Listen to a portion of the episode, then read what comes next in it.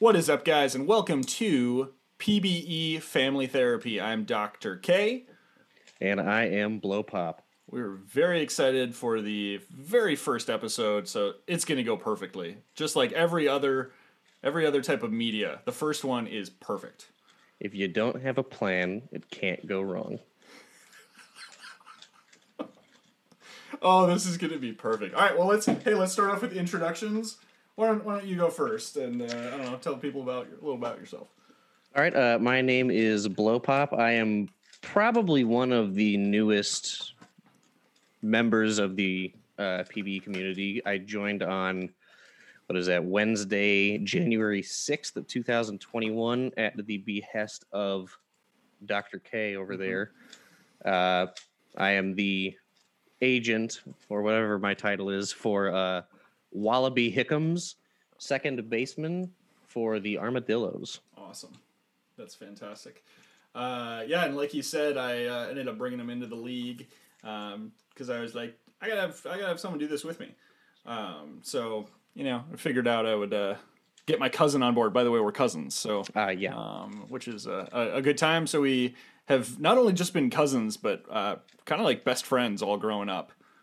Yeah, especially during uh, you know high school and middle school times when at least one of us was able to drive to the other's house. We were probably only twenty five minutes away, and that was many a night in summer. Uh, sure. we have plenty of experience enjoying sports with each other. Uh, one of my memories of all the times that we spent together was specifically uh, I don't remember what team we used, but we had I think some fantasy draft in Madden, and we had mm-hmm.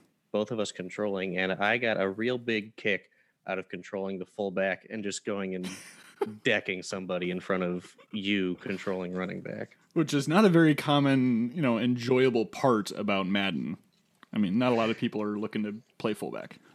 No, no, it's it's a unique characteristic where I don't necessarily need to be the star. I just need one person to know that I beat him. One on one in the gap, you just gotta make it Yeah. happen. That's awesome. Yeah, we uh, tons of tons of hours of playing video games together, watching sports together. Uh, you know, uh, commiserating along with all of the other Minnesota sports teams. Uh, which is kind of a bummer. I'm still a fan of all the Minnesota sports teams. Would you still consider yourself a fan of all of them, or have you changed now that you no longer live? No, um, I I would definitely say no. My my general take on most sports, not just baseball, but most sports, uh, would be I'm not necessarily a fan of specific teams, with the exception being, you know, uh, allegiance to where I went to college. But you know that has like significant personal meaning to me. Um, sure. but when it comes to professional sports, I don't really care too much for all that many organizations. Usually, I latch on to individual players that I really enjoy watching. And sometimes uh, it has overlapped, with the strongest example being when we were younger and Adrian Peterson first came to the Vikings. Mhm.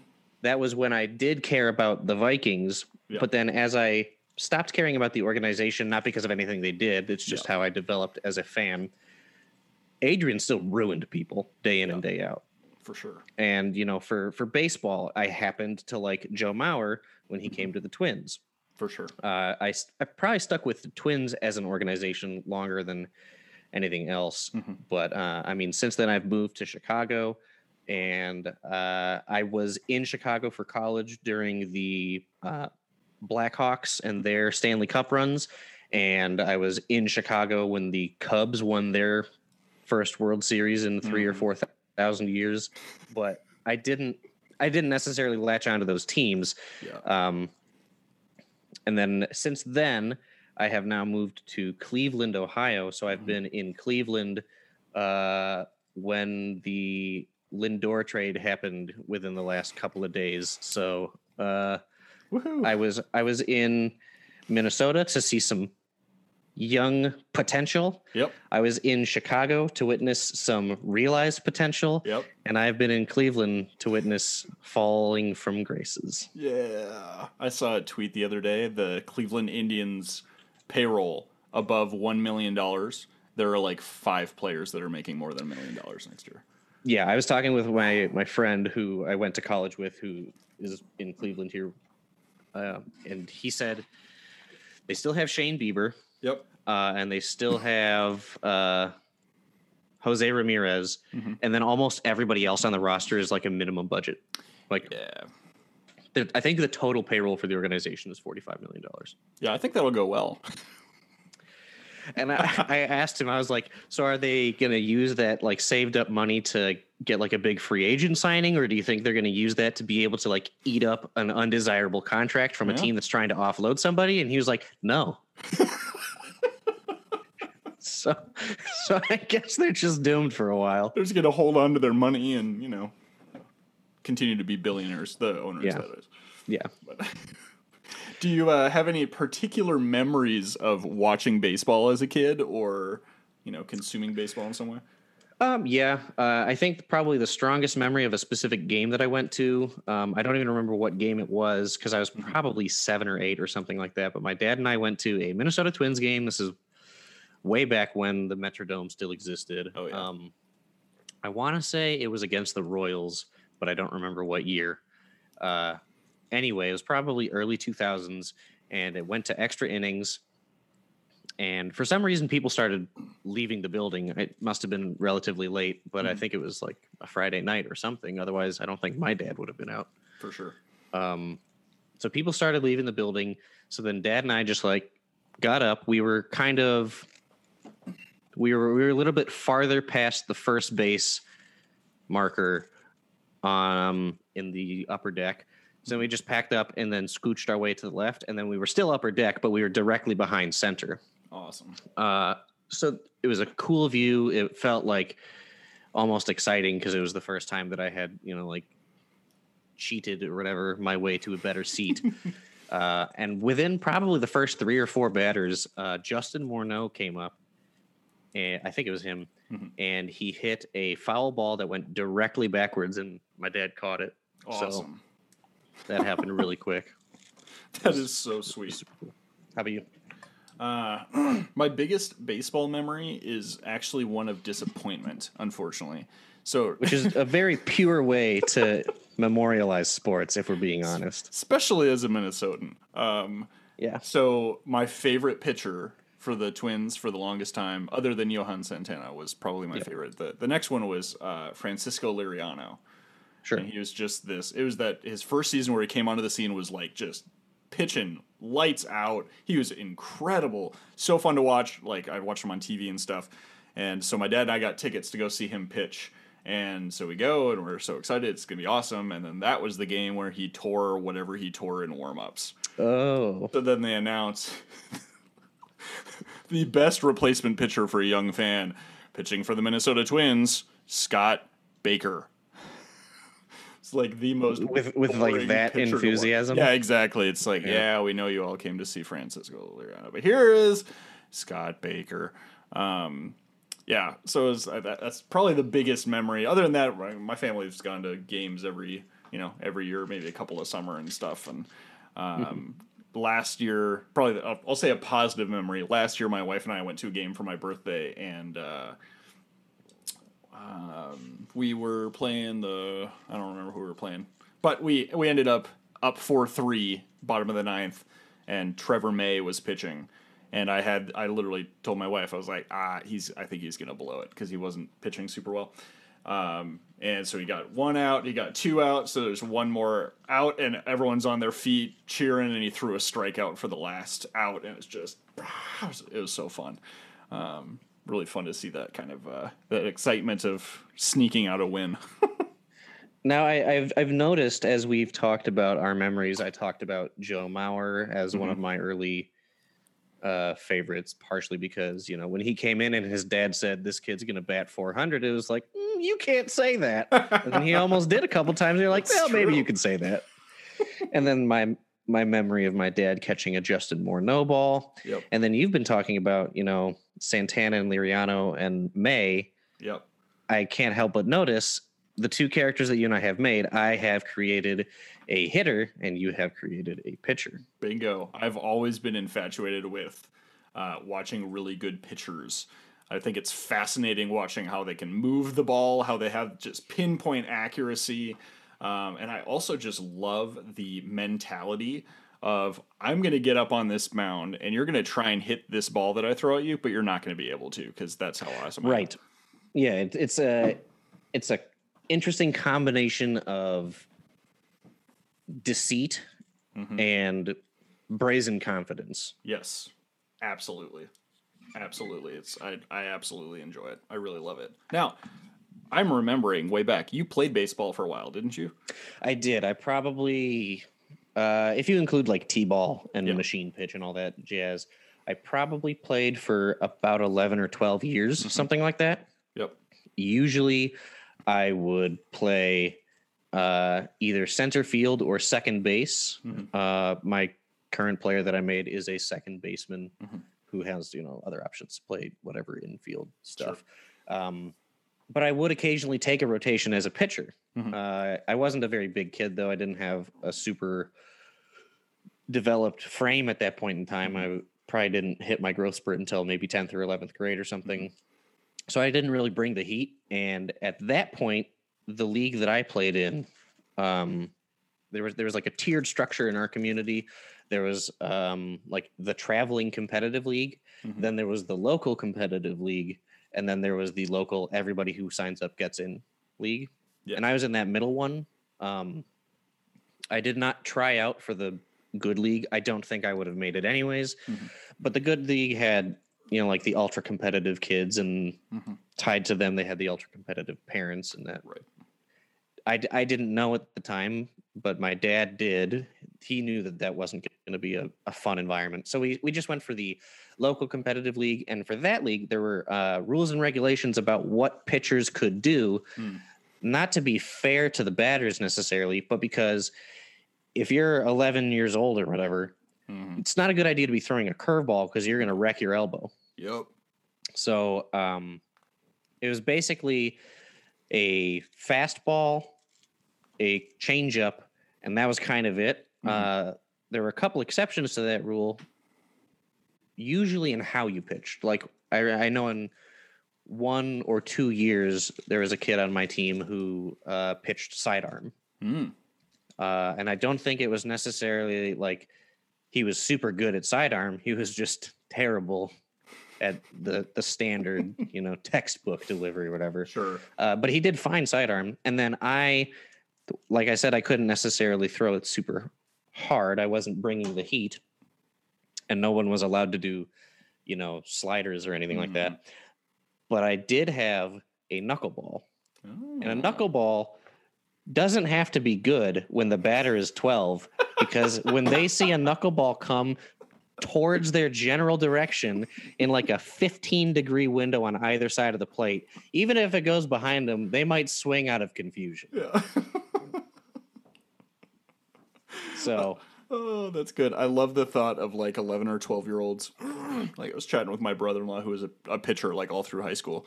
And he said, Yeah, my dad was a coach and I'd be like, you know, 14 years old or something. And I'd, you know, he'd come out for a mound visit and be like, Yeah, I really think you should try and get a curveball on the outside of the plate. And he was like, Dad, I'm trying not to hit the guy. yeah. I got I don't have any control. I'm just trying not to become public enemy number one here. Yeah, and and nobody nobody could especially not in the league that I was in. Nobody could put direction on anything. You know, Right. it was like you're going to show up, you're going to hope you get it in that big box. And that is the final step of your thought process. Then we're gonna eat some orange slices, and then we're going home. Orange slices. Maybe maybe some popsicles. Mm-hmm. Definitely. I do have one memory of watching one of your games, and I don't know if you remember me being at this game, but I remember you got like a hit, you got a single, and I was sitting with like your mom and dad, and they were like, "Watch, she's gonna steal second. and then you stole second, and then they're like, "Watch, she's gonna steal third. and then you stole third, and then you almost stole home. You were like chomping at the bit. I don't know if you remember that, but it was it was hilarious. I don't remember the stealing home portion, but I do remember we were one of the only teams that other other teams stole bases, Mhm. but like we were one of the only teams that had third base coaches that actually did hand signals for a while. I don't know why. Like you would think in that like middle tier league that they would do it. Mhm. And it was really simple stuff. You know, I, I, don't- I don't know what hand signals are like nowadays in the MLB, Mhm. but it was just like they would do five motions where it was like hand swipe across the chest, hand touch the bill of the cap, hand touch the shoulder, hand touch the hip, hand touch the nose. And it was like, if at any point I touch my nose, it means steal or something like that. It wasn't like it didn't have to have the order of the the gestures or anything like Right. that. It was it was just the only thing to look out for was whatever the signal of the day was for steal. We didn't have like signals for all right, lead off. We didn't have signals Yep. for like, okay, here's how you want to hit. It was just Yep. the signal only went to the runner on base. And I don't know if we ever stole when there were more than one person on. I also love that you narrated for the audio listeners. That's good. I was waiting for you know he'd do this and then this and then you do Right, this right. and then this. if I just dis- gesticulate without actually saying what I'm doing. yeah, it's perfect. It totally works. Yeah, so this uh this foundational interest for baseball that we both have, Mhm. uh I think it makes sense that we would both be interested in this PBE. I as I mentioned earlier was brought on by you. How did you find out about this? Yeah, so uh, I have played out of the park baseball for not a super long time, probably three years. I think. I think I played OOTP uh, nineteen twenty, and now I have twenty one. Um, and I found out about it the that game originally. I was actually looking for a football simulation because I uh, am a huge football fan. Uh, and while searching for that, I found OOTP.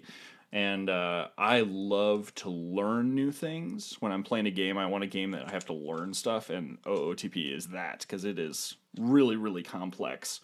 Uh, Right. Yeah. I mean, even for, I, I haven't played it at all, but I have a, a buddy who plays it a lot. Mhm. Um, he's also, I don't know if he plays it because he really likes being a baseball like manager, or Yeah. if he plays it because he really likes baseball, or if he plays it because I do know he has a tendency to bet on a lot of baseball games and wants like practice looking at analytics and simulations or what. Um, it's not a bad but idea. from, I mean, I don't know, I don't know if it works or not, but it's Oh, it's, I bet it does. I'm pretty sure I heard that OOTP has uh, predicted the World Series winner for like the last five or six years or something like that. They'll run it like 10,000 simulations and then use that to guess. Hmm. It's a lot of simulations. It is that that's the uh, I, I think if I remember right, that's the Monte Carlo method or something. Is if you just like do mass simulations, or maybe Monte Carlo specifically finances. Could be. Either way, from what I've seen, uh, like you were alluding to, OOTP seems to be a very complex engine. It looks like it's very, uh, very math focused and very crunchy. Mhm. Um, so I, I know that uh, you were talking about well, you like you wanted a football simulator. Mhm. I know that at some point, I don't know if the series did well enough to continue, and if it did, I don't know if it still did continue. But I know that there was a Madden head coach. Mm, yeah, absolutely. I think that But- was around, but I, I don't know if it still exists. Right. And as far as I know, um, I, I don't know for sure, but it just seems to me like with the mechanics of each sport, Mhm. like I think for I think there's a reason the movie Moneyball exists because of what actually happened in real life, obviously. But like I don't think any other sport necessarily could quite fit the very top down thought process behind Moneyball of just Mhm. like find efficiencies. Maybe you could kind of argue that basketball could do that because like that's kind of what Golden State did. They Mhm. busted the game open because they just shot a million three pointers at a very high efficiency rate or whatever. But there's something about baseball that I think lets the number crunching influence decision a little bit more. Absolutely. Absolutely. I totally agree. And I think it's because I think it boils down to the fact that it's essentially a one on one game with other things happening. But basically, it's a pitcher and it's a batter. And you can look into a ton of like sabermetrics and all these deep analytical things to, to crunch out these numbers. Right. Yeah. It's it's a series of one on ones. It's Yeah. the only time that the team gets involved is if the pitcher loses the one on one. Yep. Absolutely. Another uh, not really significant thought, but one thing that my dad said to me about baseball that I've always thought is interesting is baseball, and I guess cricket as well, but that's not really popular here. Mm-hmm. Baseball, at least in America, is the only major sport where the defense has the ball. Hmm. Yeah. I don't think it means anything, but it's just like you, could, it's just like one of those things that you can say, and it's like, oh, how about that? Yeah, look at that. That's very interesting. Yeah, for real. That is very, very unique to to baseball. Um, yeah. So I played OOTP for a while, right? Mm-hmm. And so I subscribed to the OOTP Now podcast, which is um, run by the like the I don't I don't remember his title. One of the like COO or something of Out of the Park Baseball runs it. Um, uh, Rich Grisham is his name, I believe. And so have all kinds of interesting podcasts. They'll talk to some of their like content creators on uh, Steam, um, not Steam, Twitch. Sorry. Uh, they'll talk to some makers of the game. All this really interesting content. Um, and so I listened to the one where Hummus God, the commissioner of PBE, was on the podcast talking about the PBE. Uh, and the whole time I'm listening to it, I'm like, ah, yeah, this is a really cool idea, and I, I can really dig that. And then uh, the the kind of turning point was he said that the um, the teams are run by GMs who are actual people. I was like, whoa, that's really cool. he said, yeah, so like you negotiate contracts with an actual person. And I was like, that is the the coolest thing ever. And he basically said, you know, yeah, it's it's an awesome league, super cool community, and the immersion is fantastic. Um, and I was like, oh, I got to look into that. And after researching a little bit, um, I was like, okay, this looks like a really cool thing that I can do that isn't going to take tons and tons of time every single week, and I can still get into it and enjoy it. Because I did a an online uh, out of the park league um, that I ended up having to abandon because they ran like three sims a week, and so like three times a week I had to spend like an hour plus figuring out what I was going to do with my entire organization and changing strategy and stuff like that. And it was fun, but like I just didn't have the time to do it, you know? Right. Yeah. It looks like this league is set up so as to accommodate people who don't want to pour in too much time. But at the same time, yeah. it seems like there are still some incentives for those who are more willing and able to be more interactive. I don't know what exactly the payout system is in terms of whether it's the fictional money or if it's the stat boosts that you can get mm-hmm. for your character or what. But I know that there's some form of incentive to, for example, be active on the media postings. Mm-hmm. Absolutely. And I think that's something that is really unique within this league. From hearing other people talk, I think this kind of model has been used before. But I think the the games that I've really gotten into are games that I can get immersed in whatever the world is. Mm-hmm. And so I think writing about your player, writing about your experiences, reviewing the games, talking to each other about it. All this stuff is uh, they're all elements that will kind of draw you further into the world, and the fact that they have incentivized it, I think, is incredibly brilliant in how they constructed the league. Yeah, and one thing that you and I have mentioned before this podcast in just these last two days or whatever mm-hmm. it was, because I mean, I made my character on Wednesday night, and I think you made yours like, yeah, like the four, night before or something. Four days ago or something four like that. Ago, yeah. Uh, so, I mean, one thing that we've already been able to tell in that chunk of time is it's it's going to be very satisfying in terms of progression because it's not mm-hmm. like it's not like oh if you play well then you have a higher probability of you know getting better as a player or anything mm-hmm. like that it's if you are active in the community you are guaranteed to have eventual, potentially slow, potentially fast, depending on what the payout systems are. I'm not entirely sure, but you will get better. It's right. not a likelihood. It's just it's going to happen. Exactly. Obviously, the simulations are all based on you know statistic probabilities and whatever mm-hmm. the program itself decides to have happen on the virtual field. Yep. But you will get better as long as you're an active member of the community. Yeah, and one of the things that is frustrating about out of the park baseball is you know you're a GM, you're controlling your team, you're making draft picks, you're trading people, all this stuff, right? And how the game is set up, a player has like current ratings that you can look at. You can look at their stats in previous years, and then they have potential ratings, which is your scout saying like, I think this guy could be really good. But there's also a chance that he just totally falls off the deep end and he doesn't realize that potential at all. So having that guaranteed you participate, you do things your Right, yeah. stats will get better, or your ratings will get better, I should say. and it's very different. Um, you know, I, I think having that, you know, potential thing that the, your your hypothetical scout looks at in the actual game itself, I think that's accurate and fun for the like top down GM perspective. Yes. But from someone in PBE like we are, if you're making a dude, Yeah. you don't want him to maybe get better because that Yeah. could suck. Yeah, for real.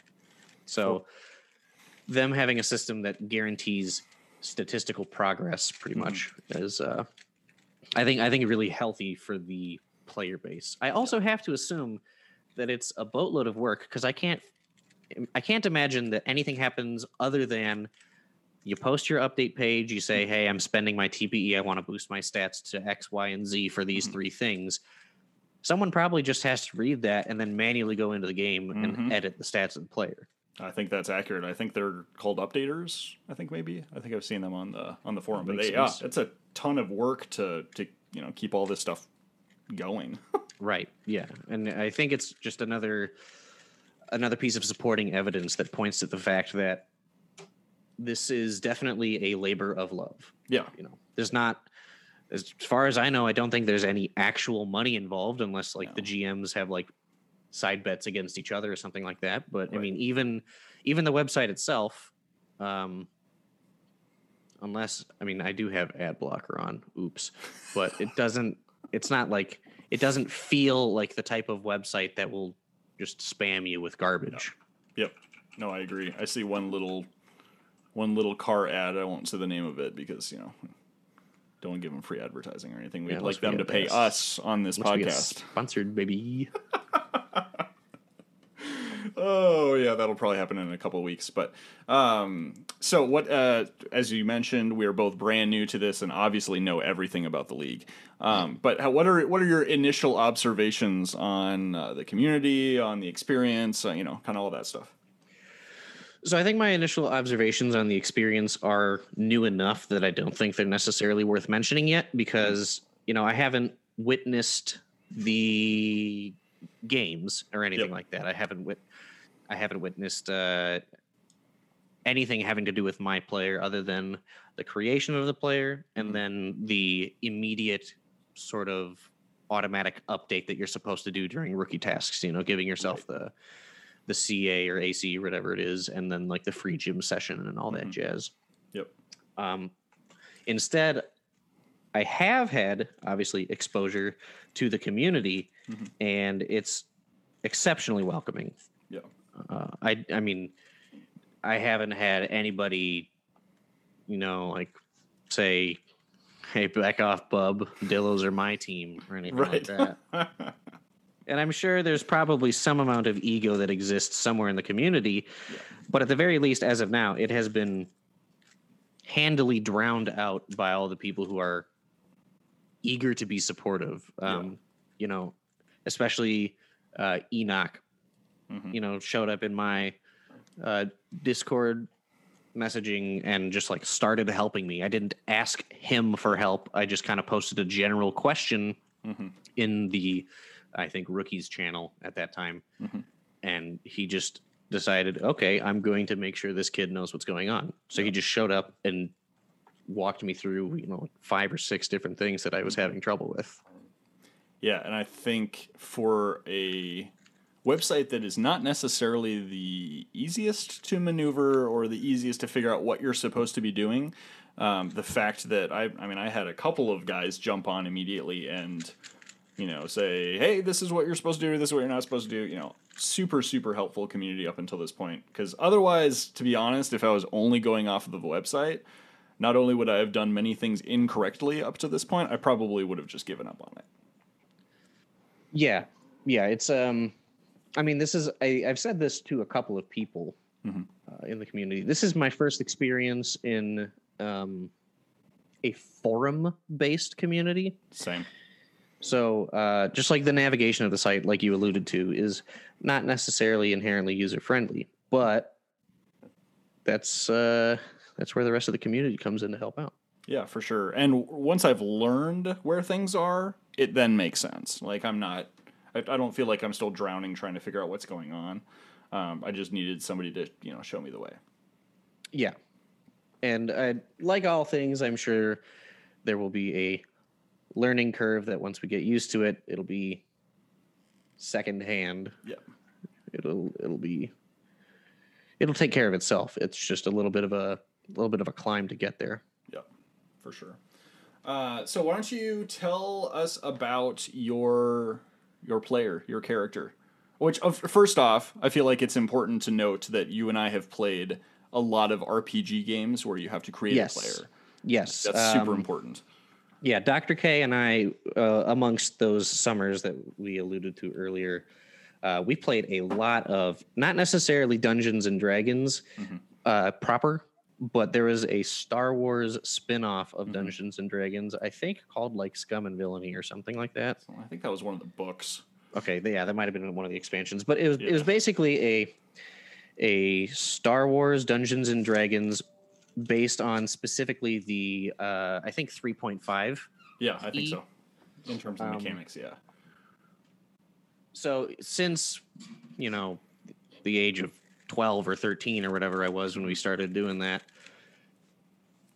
i have not been shy from the concept of establishing a character Yeah, absolutely. and uh i you you and i both established characters over these last five days uh we just took uh very different directional approaches to it i would say Yeah. Yep, I would agree. Uh, so Wallaby Hickams is not a clever man, but he does like to play the games ball. And even though he's by no stretch of the imagination wise, intelligent, or coordinated, for some reason when he steps on that games ball field, things line up and he finds his feet beneath him. The one thing that no one can figure out, or there's two things that no one can figure out how to fix.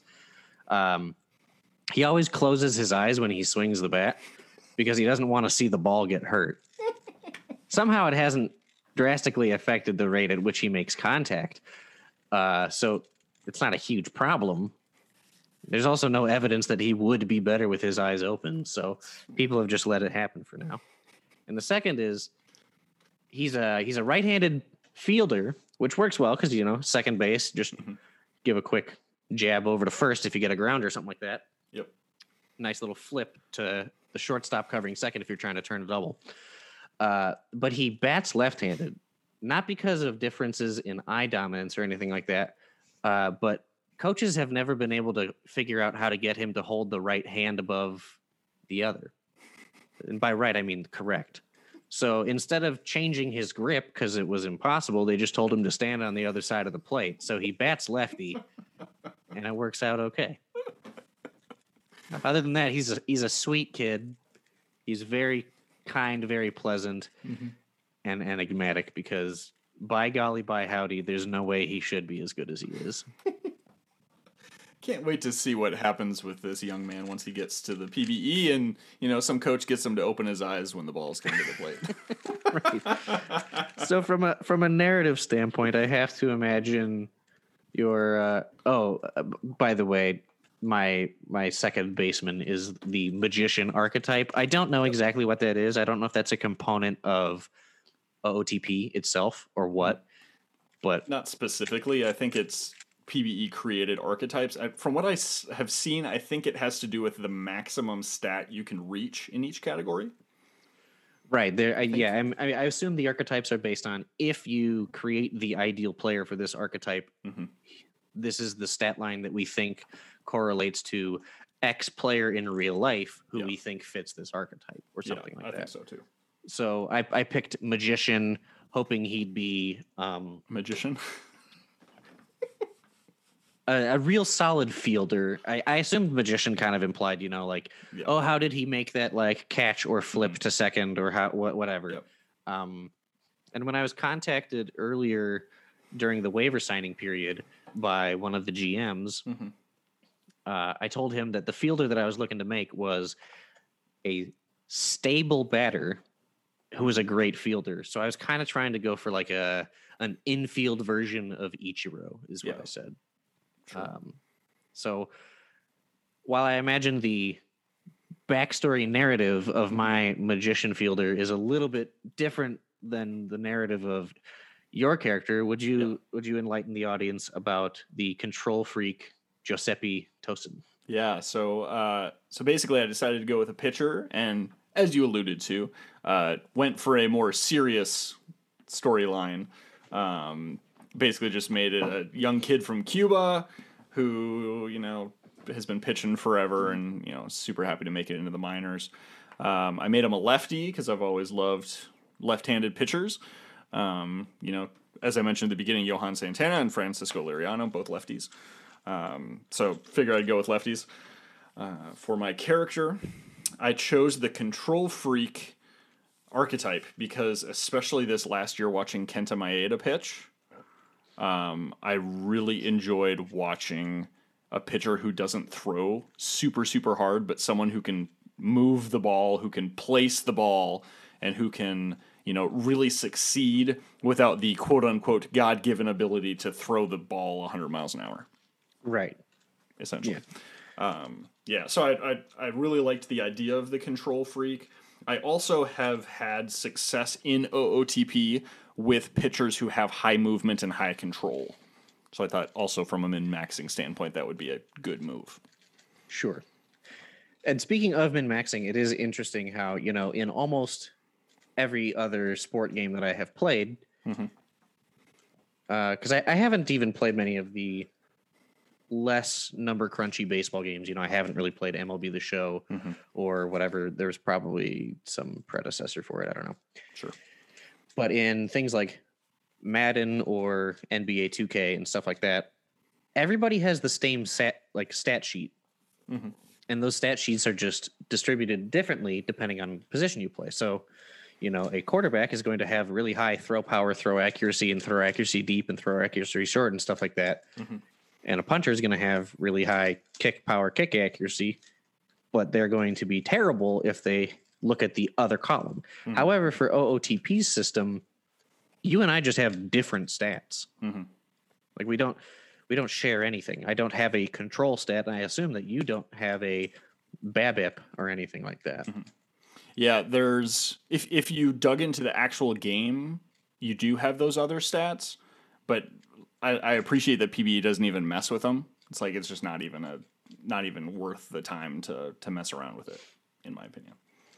I mean, I got to imagine like the pitchers probably do have those stats because you know American national matchups or something For like sure. that, and then batters probably have to have pitching stats in case you're getting blown out 19 to 4 and it's just like okay just have a position player get in like whatever just kill us already Burn any pitchers. yeah That just made me think. Do you know if this league has a DL? mm, I haven't even looked. Oh, sorry, DH. I, yeah i think they do Pardon my Um, stroke.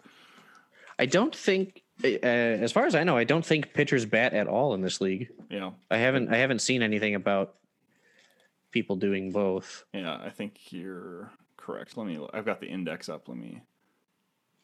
Yeah, I pulled up a pitcher's page and it's all pitching stats. I don't see anything about batting. Right. I did see uh, one of the rookies. I don't know if it was a rookie, one of my fellow rookies on the Armadillos, or if it was just a rookie on the rookie Discord or what. Mhm. But one of them did say something about, or maybe a maybe a GM said something to them about you know you might be a DH or something like that. So I, I know that DHs exist. I don't know if pitchers hit at all. So it might be only DHs or something Yeah, like that. that would make sense. I would imagine. Um, cool. All right. So you got drafted to the Armadillos. Have you? Do you know anything about the team in general? Uh, I did a little bit of research, um, and you know when I when I first looked at it, the history of the minor leagues in the what is this 19 years or something like that, Mhm. the Dillos have uh, it appears to be four championships in the minors, which is more than their fair share. You know, everyone should have between two and three at this point, Right. Um, in theory. in theory. If if it was like you know perfect parity, Yep. um, but one thing that I actually like about it is they have the fourth championship in the fictional year of 2024 and they have the third most recent in the fictional year of 2036 and then they have two that are like smack in the middle of 2029 and 2030 so what that Hmm. says to me is i'm sure there's room for volatility in the minors in this league because there's only eight teams. So you know it's probably pretty easy to have some pretty big swings up and down. Mhm. but if at the beginning of the league and at the end of the league or not end at if at the beginning of the league and the current state of the league Yep. and the midway point between those two they have rings at all those points Mhm. to me that kind of shows stability and they're Yep. probably you know usually in the fight Yep. but again like i said with only eight teams there's a probably a pretty good amount of volatility so who knows maybe in 2026 they might have been absolute dog Yeah. i don't know It's possible. It's totally possible. Yeah, that, I mean that theory makes a lot of sense. That it, they've had some prolonged success, success over a, a wide number of years, which is is super positive. Right. And uh, it, was, it was also kind of fun um, reassuring my, uh, reaffirming, I should say, my initial suspicion or hope or whatever you want to call it that this was a less serious, not less serious, because, you know, people still want to make good players and they still Mhm. want to win, For sure. but it was a, it was a little bit less of a white knuckle league uh, where part of the reason that I got selected via waivers to go to the Armadillos is because for my rookie tasks, my media piece was a power ranking of the quality of mascots of each team. and I put the Armadillos as number one for a variety of reasons. And you're like, yeah, that's part of why we picked you. It's- it's like- I just I like the fact that it's like a little bit more of a casual, like happy-go-lucky atmosphere. It's not just well, what do we think he can provide Yep. necessarily. Absolutely, and I think you can also see that type of, you know, fun-loving. We're we're here to have fun. You know, it's ultimately a game kind of a thing. In a lot of the names, like Right. Sailor Twift or a cardboard cutout of Derek Jeter, or first name, last name. You know, all these all these you know players in the league who a lot of them are really good players. Their, their name is just hilarious. Right, and, and it, it's not just the name, but also the fact that you know, first name, last name, who apparently was, I think he's retired now, but apparently first name, last name was one of the best players in the league, and a his name is first name, last name, so like already funny, Yep. but b his character and his signature is it's just Danny DeVito. So you know, there's this there's this air of humor that envelops a lot of the league, and I think that really helps um, a lot. And it's not like, and it's not like the humor is disruptive because, as we just said, you know, Danny DeVito was one of the best players in the league, but also the Death Valley Scorpions, I think, just won the most recent season. I believe so. Yep. So, you know, there's team success stapled on a name built on comedy. Yep. Um, and I, I mean, even the Armadillos specifically, they were only one game behind from. I don't, I don't know the playoff structure, but they were only one Mhm. game behind from the Kansas City Hepcats in the last simulated season. Mhm. So, like, they're still running the organization well, Yep. and they picked me for the reason they did. Mhm. So it's not necessarily just a pure math thing. Yeah. Uh, but you and I are going to have very different experiences because I'm going into the Armadillos, who were only one game behind from the Hepcats. Yep. And there are uh, three other, I think there's three other second basemen on the team for me. And two of them, I don't remember the third one, but two of them have a war of over two. So, like, they're Mhm. pretty good. And Yeah. they have total stat values of like mid 200s or something like that. So I'm Mhm. definitely, you know, going to have to play catch up. Yep. But it sounds that it sounds to me like your experience is going to be a lot different because Mhm. you are on a last place Dynamos team that had six first round draft picks. And according to what you were telling me, it's very likely that you're going to get some maybe starts, but at least a lot of innings. Yeah, I think so. And so I am playing for the Dallas Dynamos, got picked up on waivers by them, and they messaged me really early um, in the process, like the day I created my character. Um, messaged me just asking about my interest in the league and all this stuff. It's basically said, hey, we've got the first waiver claim and we're looking to potentially pick you up. Um, so I had looked at the team prior to the actual, you know, waiver announcements and saw that they definitely struggled last year with only 42 wins. They were in last place in the minors. Um, and it looks like they, they have got decent bats, but need some help with pitching, is kind of what the quick diagnosis was. Um, and so I my my initial uh, emotions about it was like, ooh, I don't know how I feel about going to a you know a rebuilding team or a, a, a weaker team. You know, it's the same idea as like you know looking at the NFL draft. It's like, hey, you're the best college player. Congratulations. You're going to go to the New York Jets, where your career will probably die. Yeah, or Jacksonville, or something, or Yep. something. Some dumpster fire, you know, and it's a little different with like Major League Baseball because you go to minors and you know all that kind of stuff happens. But so looking at my own um, my own player's path here, I was like, all right, well, we'll see how that how it goes. So I was excited about it, excited to join a club, you know, a clubhouse or a, um, a locker room, and to uh, you know to contribute and to hopefully hopefully win. And then we get to draft night, and I find out that you know, like you mentioned, I think they had six first round picks.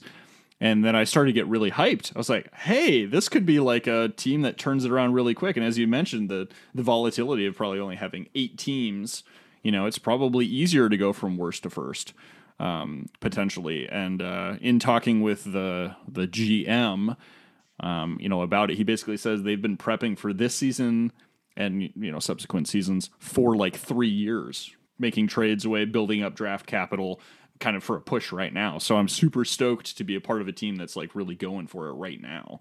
Um, And I my my character is a starting pitcher, but I am fully aware of the fact that I'll probably start out in the bullpen like a lot of you know pitchers end up doing. Um, so the hope is to get some some innings to build up my TPE and stuff this year, with hopes of starting you know soon down the road. Right, and I think that's uh, a good mentality for both of us to have because, Mhm. I mean, let's face it, we made our characters within the last week, so our stats are garbo. Oh, we suck. We're so We're bad. not we're not going to be good for many weeks of real time. Oh, yeah, Probably. yeah. Lots and um, lots. I don't know exactly how the payout system works necessarily, but I mean, you and I both did all of our rookie tasks, Mhm. and there's also whatever the rookie like signing bonus is or Mhm. whatever. So we're going to have some amount of money, and we are encouraged to, uh, you know, spend it, invest in ourselves. So a combination of us writing our I, you, you had over 750 words for your bio Mhm. or whatever, right? Yep. Yeah.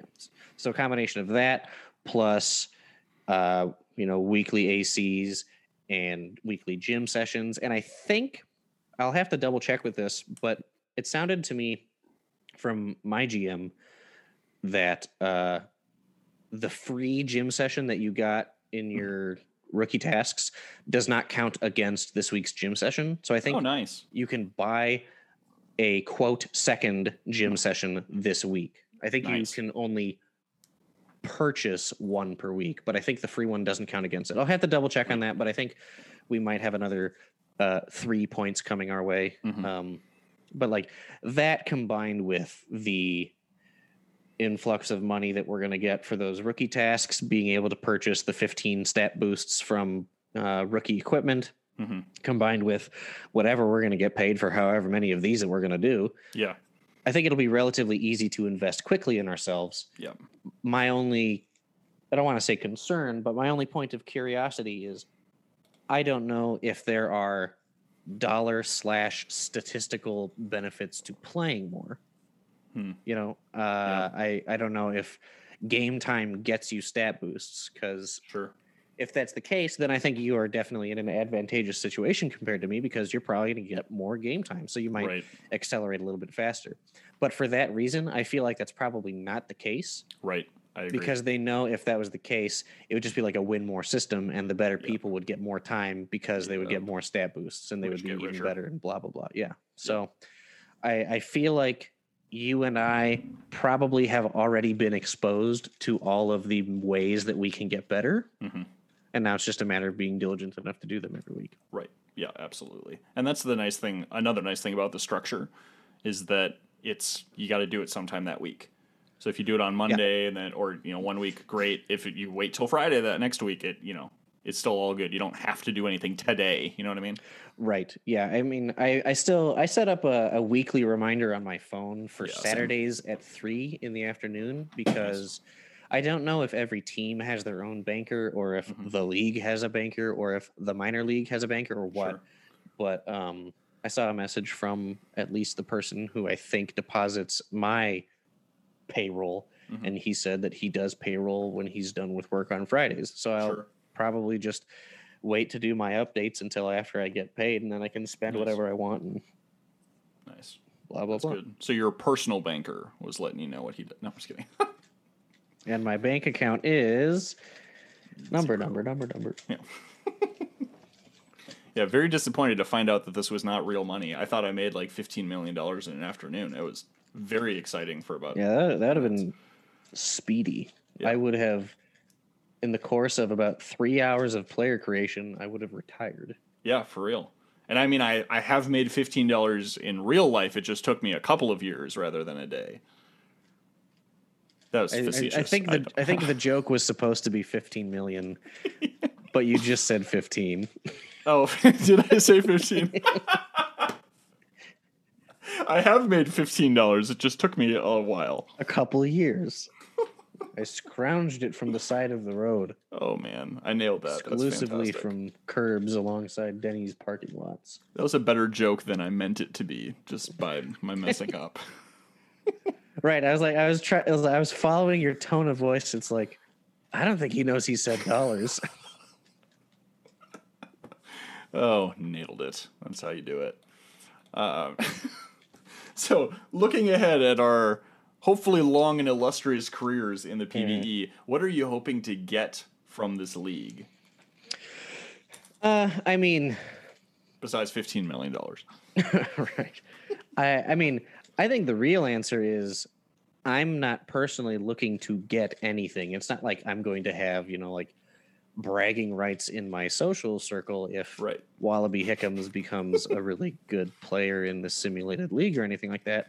I think it's just a fun uh a fun time sink and something that Yeah. has a low but rewarding investment in terms of just enjoying the activity. For sure. For Uh. I think, if anything, I would enjoy getting to the point where Wallaby Hickams is, you know, a, a name that people know. yeah. I think I think that'd be funny, just because the character I made is awful. Is, is hilarious. yes. is absolutely hilarious. And I think you've already gotten some love, you know, on the forums for some of your writing. Because by the way, if if anyone listening, nobody's listening at this point, but if anyone No, listening uh, has not read any of of Blowpop's posts, he's an excellent writer and a hilarious writer. So I think you've already gotten some love, and I'm assuming. Because of your involvement on the forums and your, your type of humor and style of writing, I think people will get to know Wallaby Hickams pretty quick. Hopefully. Um, I mean, like, and again, the writings show a difference in the type of characters that you and I built because you just posted your character's good luck charm story, I think, earlier today, Mhm. and it's talking about like you know. Giuseppe's man, Giuseppe's father is like a man who rarely speaks, Mhm. but it doesn't mean that he was a bad father. Yeah. Whereas Wallaby Hickam's good luck story is about him accidentally crushing a cricket in a mason jar because he put a bunch of neat looking gravel in the jar with it. So, you know, there's there's a different connotation of the type of player. Yeah, different you and I uh, different created. flavor of fun. Right. Oh, that's good. I I totally agree with with your thoughts on that. It's like it it seems like a fun thing to do, a bit of a time sink, but not one that's crazy, um, and just one that we can just kind of have fun and just enjoy a game. You know? Yeah, and if you like, if you're super bogged down one week, Mhm. you literally just log in, type in the AC thread, type in like I want to go to the gym, Yeah. get your plus six. They'll do the update thread, and that's it. And it's like five minutes. Peace out. deuces. Yeah. Yeah. So you can still contribute to the productivity of the team. Like you, you don't have to like leave the team behind, but it's not Right. like you have to sit and write a media article or anything Yep. like that. Absolutely. And I another thing that I think is going to be really fun is the fact that they stream the games on Twitch, but like you don't have to be at the games. You know what I mean? Right. Yeah. So there's like you can you really, can you can look up how you did. You don't have to watch how you do. yes, exactly. And granted, I'm totally going to try and hop on some streams when I'm playing because that is going to be a Yeah. fun thing. Um, Yeah. But there's no like you have to be here at 7 p.m. on Thursdays, No. which is nice, which is super super nice. But um, I also appreciate that we have incentives to do podcasts because that's like you and I talk a lot. So just putting on a microphone Yeah. and chatting and then getting paid four million dollars, that's a pretty good amount of money for you know an hours of work. Right, and it's it's kind of like the more I think about the concept of money in this league, Mhm. especially in this first season that you and I are doing, uh, where you can only spend for us five hundred thousand dollars per week Mhm. on gym training and five million dollars total for the whole season on equipment. Mhm. You know, if we if we hypothetically do one of these every week and we stack up four million dollars per week on top of the at least nine million dollars that we get from the rookie tasks and then whatever the rookie signing stuff is. I don't know what yours is, but I think it's all Um, the same. We all get the same contract. Probably. I mean, I would have to assume so. Yeah. But like if if yours is the same as mine and if we hit f- an hour on today's session which we probably will just by the feel of it i mean like my character can spend a maximum of five and a half million dollars tomorrow Mhm. and then a maximum of half a million dollars a week for the rest of the season Right. but he's already going to have like what is that 18 million dollars or something like that Right. Like there's no way that I'm going to be able to chew through all of it. Right. And if we do more podcasts all the time, I don't see a way that we can spend everything, especially in this first season where our equipment is like locked behind exactly. experience. which is really nice because for i mean systems like this that you see out in the real world where you have to gain some sort of game currency use that cur- currency to improve you know a lot of them are based off of like microtransactions and like saying you know you know a, a, a game that i loved to play um, for a long time new star soccer it's like a, a perfect game to play while you're on the toilet on your phone. It's just like a fun little game, but it's set up so that you have to spend money. It's Right. like, you know, it, every single statistic is set up so that if you don't do everything absolutely perfectly, you'll always be behind the eight ball. So having a system like this where I think we're going to be set on money as long as we continue to, you know, be involved is a really, you know, really welcoming. Yeah, just show up. Just be just be part of the us, Yeah. the the every the collective. Yeah, which is which is cool. I can dig that. It it makes it a lot more laid back and Yeah. um, yeah, more welcoming. yeah it certainly makes it approachable and also the fact that your your players rookie season is limited to what equipment you can buy i think is also a good idea because even though hypothetically i'm pretty sure that you and i could eventually afford like a tier 3 or 4 equipment upgrade if we keep Mhm. churning these podcast things out Mhm. the fact that you can't do that i think is nice because someone like um person man who already had an exceptionally lucrative career with first name last name Mhm. He made a new character in this draft that we just had Mhm. and it would be exceptionally lopsided if he was able to make a new player not invest any of his personal time with podcasts or anything not do the rookie tasks because he already did them Mhm. and if he just already had like 60 million in the bank or something because the money stays with you and not the player Right. so if he could just show up and immediately buy the best stat package, it'd be like, Mhm. well, hey, come on, that's that's dumb. For sure. Granted, he can do it next year, but like, Yeah. whatever. At least it's not an immediate disparity. Yeah. A little more level playing field from the get go, at least, which is is Right. nice.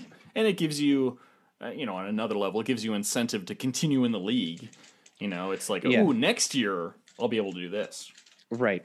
And that that whole notion of equality and parity is also reflected by the existence of the rookie tasks and how they are only able to be done once Yep. per account. You know, you and I getting this, you know, nine million dollar injection is super helpful Mhm. just because a it allows us to continually buy gym passes Mhm.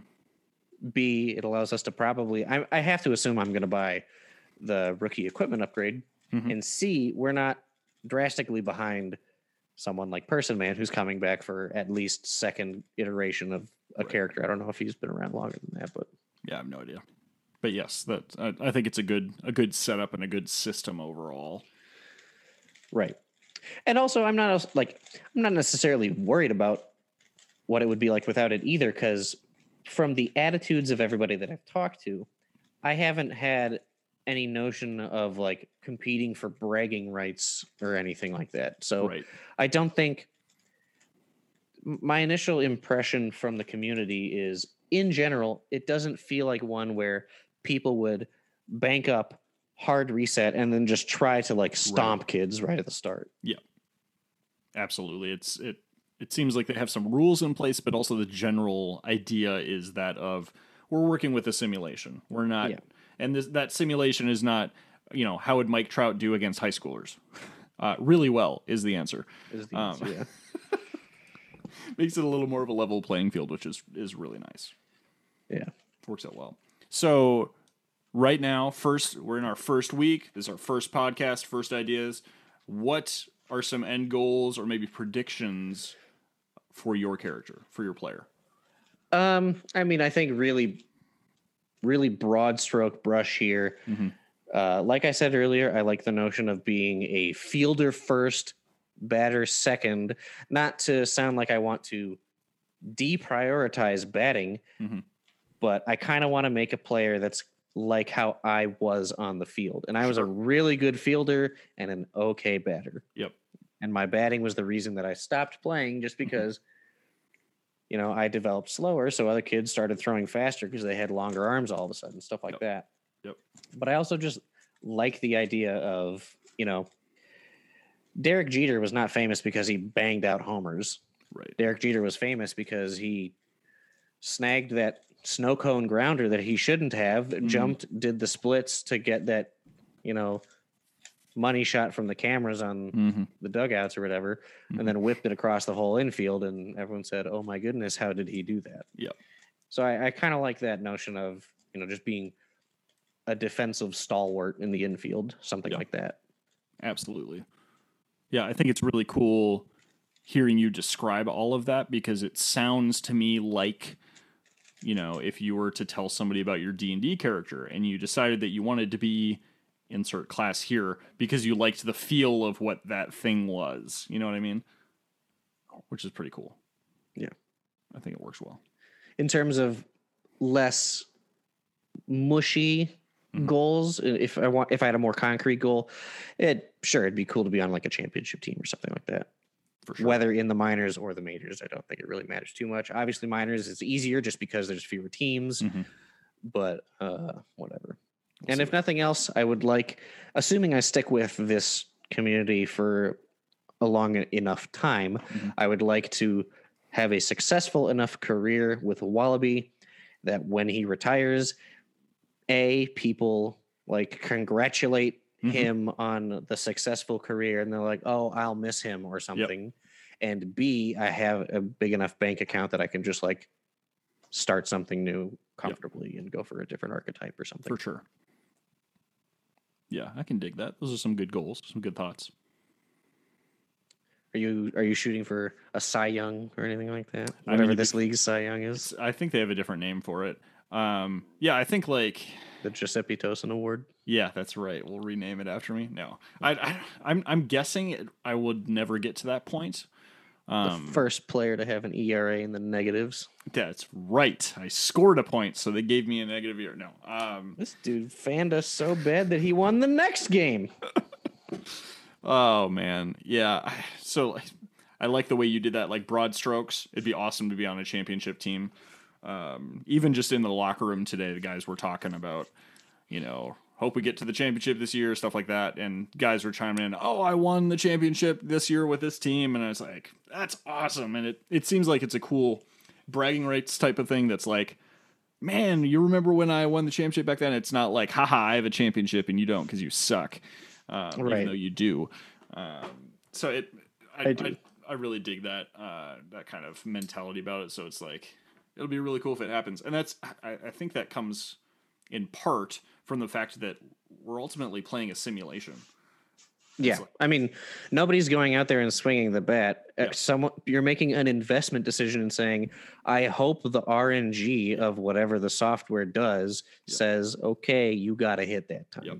Absolutely.